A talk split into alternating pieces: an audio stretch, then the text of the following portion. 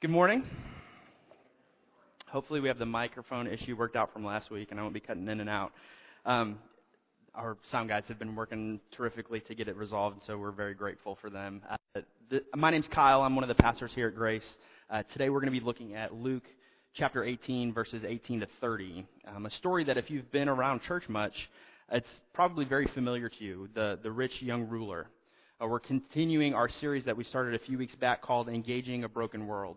A series that dives into the many different encounters that Jesus had with, with brokenness in in his world uh, in the Gospels. And last week, David looked at Mark chapter 7 and Jesus' interaction with the Pharisees and the teachers of the law regarding the problems with rules and tradition, namely, that they don't work to change your heart. Uh, they don't address your heart, and that's the place that deeply needs to be transformed from the inside out by the Spirit and by the gospel. And this week in our passage, uh, a young man comes to Jesus and sincerely asks him, What must I do to inherit eternal life? But as we'll see, Jesus doesn't directly answer the man's question. And some of us are left extremely puzzled when we read this passage. This guy's sincere. Why doesn't Jesus answer him? Well, as we'll see, Jesus is trying to go after the man's heart, and that's where we're headed this morning, as well as David referred to earlier. As we come to Luke 18 this morning, where is your heart in relationship to Jesus? What do you really love? What do you really desire most in the world? Please read with me, beginning in Luke chapter 18, verse 18. I'll read all the way through 30. Hear the word of our Lord. A certain ruler asked him, Good teacher, what must I do to inherit eternal life? Why do you call me good? Jesus answered, No one is good except God alone. You know the commandments you shall not commit adultery, you shall not murder, you shall not steal, you shall not give false testimony, honor your father and mother. All these I've kept since I was a boy, he said. When Jesus heard this, he said to him, You still lack one thing. Sell everything you have and give it to the poor, and you will have treasure in heaven. Then come, follow me. When he heard this, he became very sad because he was very wealthy. Jesus looked at him and said, How hard it is for the rich to enter the kingdom of God. Indeed, it's easier for a camel to go through the eye of a needle than for someone who is rich to enter the kingdom of God. Those who heard this asked, Who then can be saved? Jesus replied, What is impossible with man is possible with God. Peter said to him, We have left all we had to follow you. Truly I tell you, Jesus said to them, no one who has left home or wife or brothers or sisters or parents or children for the sake of the kingdom of God will fail to receive many times as much in this age and in the age to come eternal life. Please pray with me. Father, we thank you for your word, for your love, for overseeing it to bring it to us this morning.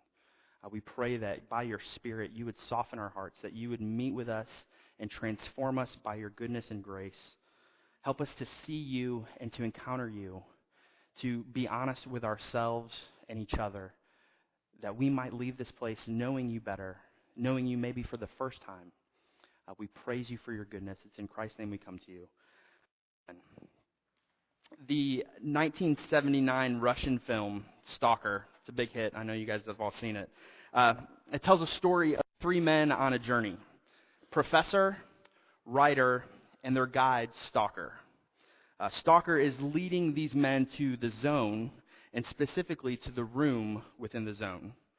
The room, he's told, is this miraculous phenomenon. It's the place where, upon entering it, they will be granted their heart's deepest desires. In the room, you get exactly what you want. And when they finally get there, when they reach the place where their most cherished desires can actually come true, they hesitate. It dawns on them what if I don't know what I really want? The room reveals everything inside of them. What you get is not what you think you wish for, but what you most deeply wish for. They're confronted with the disturbing reality that maybe they don't want what they think they do. So, what if the desires of their hearts, their deepest longings, are not the ones that they think they've chosen? One person writing about the movie comments Not many people can confront the truth about themselves. I think a lot of us in this room can really identify with that. If I were to ask you this morning what you really want, what you really long for, what you ultimately love, if you're a Christian, you know the right answer. We know what we ought to say. But would you feel confident, comfortable even, standing in front of the room and entering in? The insight that the room gives us is that our deepest desires are really shown in our daily lives and habits, not necessarily in what we say or, or even think that we want. And that really brings us to our text for this morning. The rich young ruler comes to Jesus asking for what he thinks he really wants eternal life. But Jesus, through a gracious conversation, reveals the man's heart, reveals the man's true love, his deepest desires, and they don't match up with Jesus and his kingdom at all. So this morning, what do you love? What do you really, really want? We're going to ask three questions of the text this morning to help us see into our hearts and also how to engage with the brokenness that we see around us that we see Jesus engaging with. What do we learn about goodness is the first question we're going to ask. Second, what do we learn about ourselves? And third, what do we learn from Jesus? So first, what do we learn about goodness in Luke chapter 18? Well, first, who is this ruler? You know, from other texts, we know that he's young. We know, uh, we find out later in this text that he's pretty wealthy. Uh, the word for ruler used elsewhere in Luke probably indicates that he's a leader in the local synagogue. He's an upright. He's a decent young man. This is the kind of guy that you would want to be friends with, that you want to have, that you would want to work with or work for, that you would want your sisters or your daughters to marry. This was an overall decent guy. And in verse 18, he comes to Jesus and he sincerely asks, Good teacher, how can I inherit eternal life? And Jesus, often does, responds with a question of his own. He's trying to understand who this is that he's talking to, and he's trying to get this man to be a little introspective, to understand and see into his own heart. And Jesus replies, Why do you call me good? Then he goes on to explain his question. No one's good except God alone. The ruler is not trying to flatter Jesus. He respects him. He values what he has to say. That's why he's there. And so Jesus is implicitly asking, what does that mean if you call me good? If only God is good and you're calling me good, then what does that mean? But also, what does it mean to call someone good in general? If someone called you or I good, we'd gladly take it as a compliment. We'd tuck it away. We'd enjoy the affirmation. We'd go about our day. But Jesus is really pressing this young man. He's really pressing us to think about what is true goodness. And then Jesus goes further and he summarizes the second half of the Ten Commandments, the, the part about loving your neighbor. He says, don't commit adultery, don't murder, don't steal, don't lie, honor your parents. Jesus is trying to get this man to think about his goodness in comparison with God's goodness. He's attempting to help him figure out that he has failed to keep God's commandments. He might really be a decent young man, but he's not as good as God is. And the man replies in verse 21 All these I've kept from my youth. He's basically saying, I'm good too. I've done that. What else? I've got that down. What else is there? The young man is not aware of the distance between his goodness and God's goodness. He's not aware that he really doesn't get the law, even though he's a ruler in the local synagogue. This young man thinks his goodness has been enough to get him God's approval. And if we're honest, you and I often think this is how Christianity works. This is how we often live. If we're good, or we do our best not to break the major commandments, thinking, you know, I'm not, I'm not that bad. You know, I'm not like those people over there. Um, you know, then we're, we're good with God. He has to let us in. After all, we've been so sincere in our trying. It's our tendency to make Christianity about following a list of rules, of doing certain things, of not doing other things, so that we look good, like we have it all together, with little concern for what our hearts are truly after, with really little concern about where our heart is. And for those outside of the church, as David said last week, this is exactly what many people think that Jesus and Christianity is all about doing more good than bad, not breaking the laws, following some morality code. But what the law, what Jesus in this passage and throughout the rest of the Bible is really after is your heart. It's not about the externals. It's not about looking good on the outside. It's about the purity of your heart. So the law is not just about not murdering. It's about not hating people and thinking or, or not thinking ill of them or speaking ill of them. It's about loving them. Adultery isn't just about not having sex outside of marriage, it's about loving people. It's about not having lust in your eyes for someone or in your heart. Theft isn't about not just taking something that doesn't belong to you. It's about not coveting anything that's not yours, whatever it is someone's house, their car, their job, their salary, their grades, their spouse, whatever it is.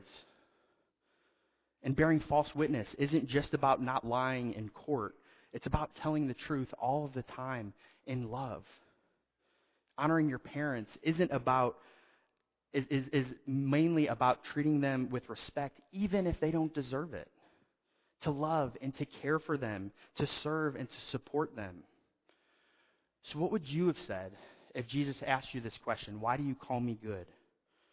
The reality is, for every one of us in this room, none of us can say that we've obeyed the full measure of the law, if we're honest. Goodness goes much, much deeper. It's being completely pure in action and in your heart, and only, only God is good in this sense. This man's limited understanding of who God is and what goodness is, it's keeping this man from a right relationship with Jesus. This man doesn't see his true state, that he's broken, that he's in desperate need of forgiveness and a new heart. He misses the point about God entirely and about how good he is, and he replies, I'm good this morning, if Jesus asked you this question, how would you reply? Would you reply like the rich young ruler? I've done all that since I was a kid. I'm not a murderer. I'm not a thief. I'm not a liar. I don't sleep around. I'm faithful. I don't cheat on my taxes. I have the catechisms memorized. I don't hang out with that group of people. I study my Bible. I pray a lot. Do we think that we're mostly okay and that we don't really have a problem? Or would we respond like this? Wow. I realize that the law goes much deeper than I ever imagined, and not a day goes by where I keep any of it. Do we see our poverty of goodness this morning when compared with the beauty, with the purity of our God and His commands? Or do we think we're good too? So, second, what do we learn about ourselves? Jesus this is this is awesome. If you look at Jesus here, he doesn't reply to this man. Have you read your Old Testament? Uh, there's no one who's good. In fact, your righteousness is like are like filthy rags before me. Have you not been listening to my teaching at all? You're a sinner. You need to repent. You're not good. You need forgiveness. You're a mess. Now, all this is true, not only of this man, but of every one of us in this room. But Jesus doesn't go after this man directly. He doesn't jump to calling this man out on his, his sin, exposing him and shaming him. Jesus doesn't think the louder you shout about sin, the more direct you are, the more convicted the person is actually going to be of their sin. He doesn't use the Bible as a weapon against this young man. Jesus knows that no one has ever been shamed into following him. He knows that shame and criticism, which aims to harm and to tear down, do not work as motivators to enter into a gospel relationship with Jesus. Jesus is more gentle in his approach. He's trying to get this young man to see and to understand his heart. So in verse 22, he replies, One thing you still lack. Sell all that you have and distribute it to the poor, and you will have treasure in heaven, and come, follow me. But when the man heard these things, he became very sad, for he was extremely rich. Now, hear me. Jesus is not saying that if you have money, the way that you get into heaven is, is that you give all of your money away to the poor. The way that you get God to love you is to give everything away. That's not what Jesus is saying.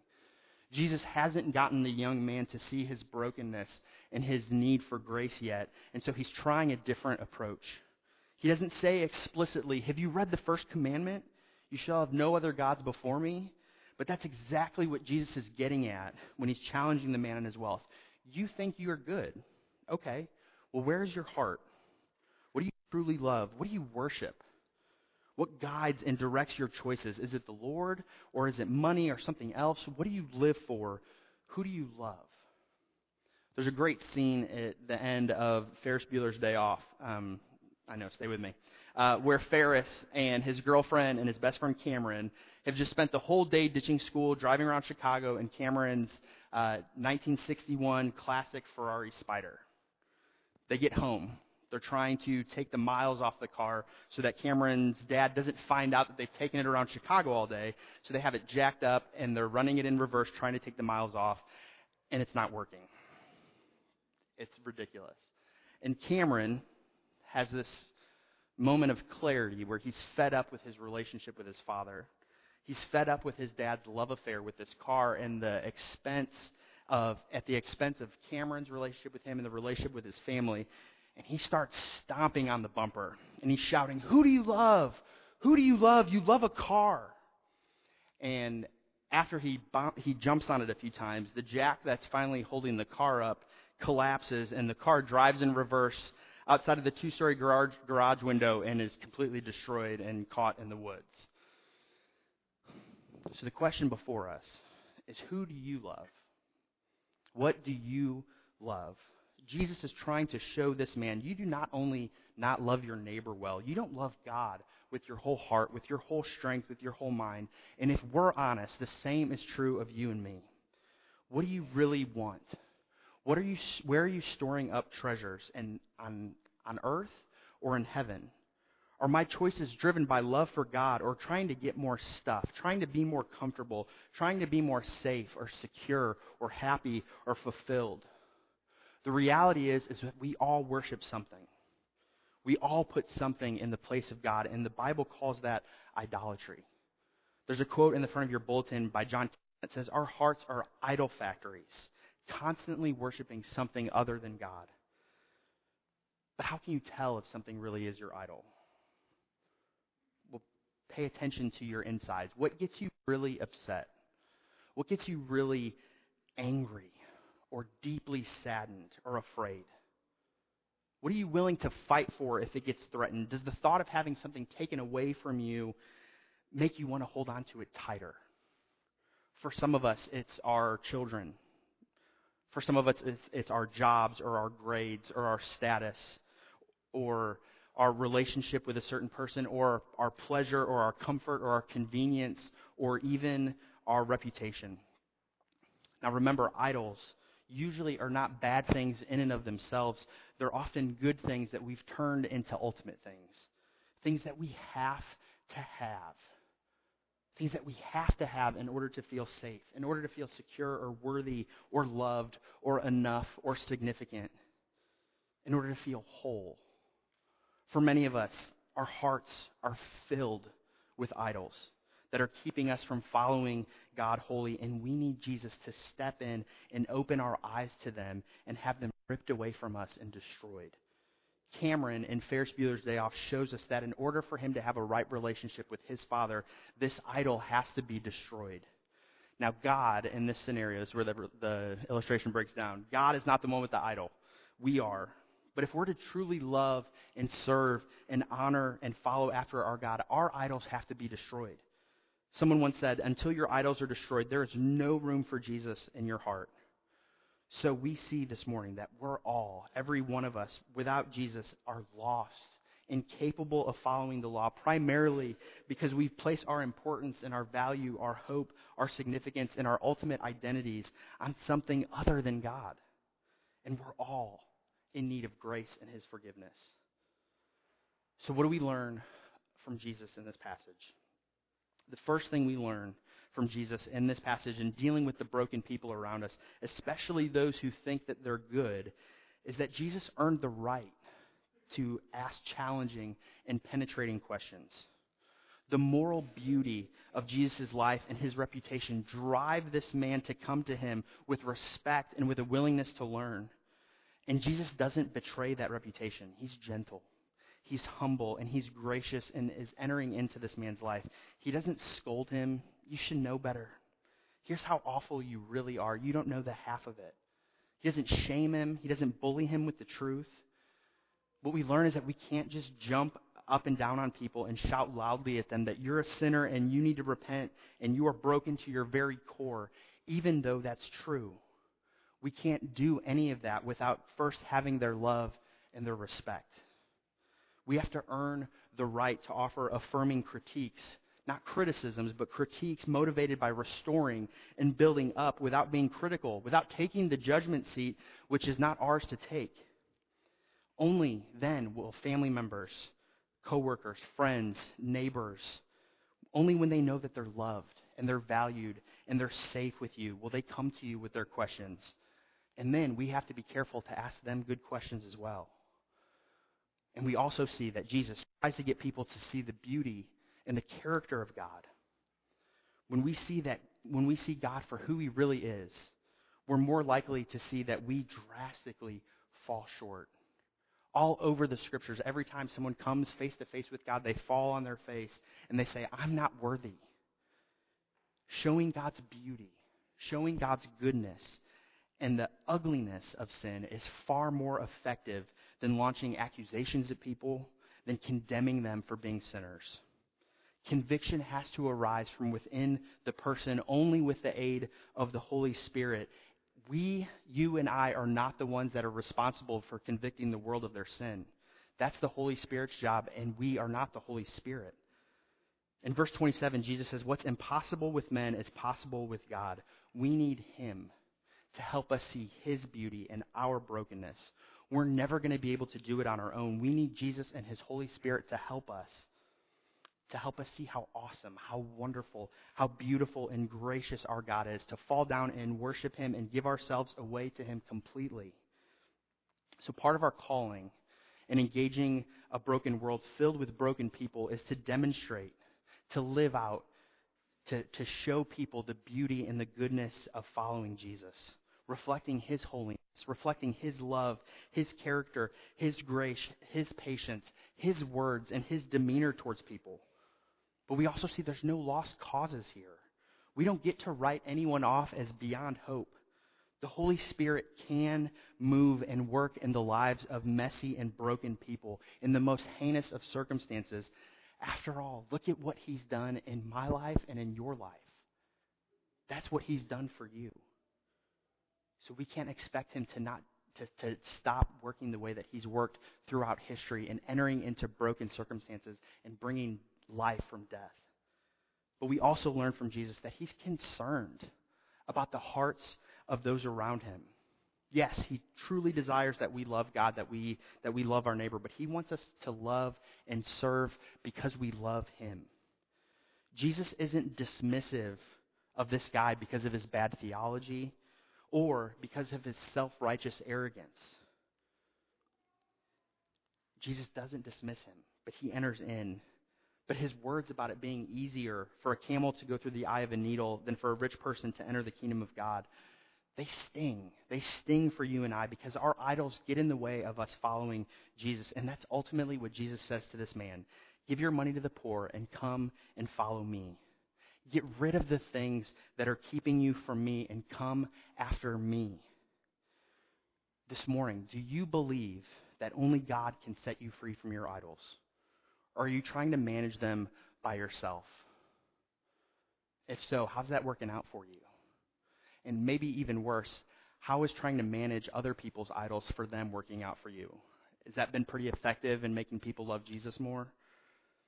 Jesus begins to set us free from our idols by helping us see into our own hearts.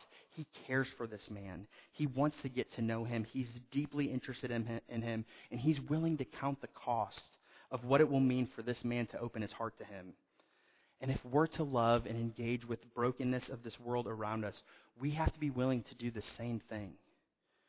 What we see in this passage is that Jesus was ready to give his life for this young man, which he ultimately did on the cross, where he became his sin, where he took on all of his idols and his lack of goodness on himself, and he gave him all of his righteousness if he declared faith later where his perfection, where Jesus' perfection and Jesus' status as dearly loved child of the King is transferred to him. All of this while he's a broken, lost sinner. And that's exactly what Jesus does for you and for me. He gave himself fully to those who came to him, and he invites us to mirror that love and that character. We're called to draw near to people who are broken, not to be repelled by them, not to stay away from them, but to give ourselves away to them, to love them fully, to love those who don't know Jesus yet, whose lives are messy and sinful, because that's exactly what Jesus did for you and for me. So when we come into contact with Jesus in this passage, we see that we really we don't have it all together at all. We fail in every part of keeping God's law. We're prone to put other things in place of God. Our hearts are idol factories. Our choices in our lives are not guided by what does God really want for me, but rather, how can I get more of what I want? How can I get the thing that I'm really after? And what we see is that Jesus deals with us gently in this place. He tries to open our hearts up to ourselves so that we can in turn open it up and ch- open it up to him and chase after him and follow him, the one who loves us, who looks at us with grace and with love, and he pays for our brokenness and all of our idols on the cross, and he takes all of his goodness and he transfers it to us, and we get his status as dearly loved child now, so that we can be free to worship him, to love him, to follow him and him alone. So that he can truly be the love that's at the center of our lives, of our hearts, and of all of our actions. So this morning, is your goodness keeping you from enjoying the freedom and the forgiveness of the gospel? We're made to have God at the center of our lives and hearts. Everything else leaves us anxious and restless and hopeless. But Jesus, through his gospel, offers life and hope and rest in himself. So, who do you or what do you truly love and desire this morning? Please pray with me. Father, we thank you for your goodness. We thank you for the beauty of your life, of Jesus' life, of your faithfulness to us, of coming down to rescue us from our idols. We pray you would soften our hearts, that you would open us up, that we would do business with you, that we would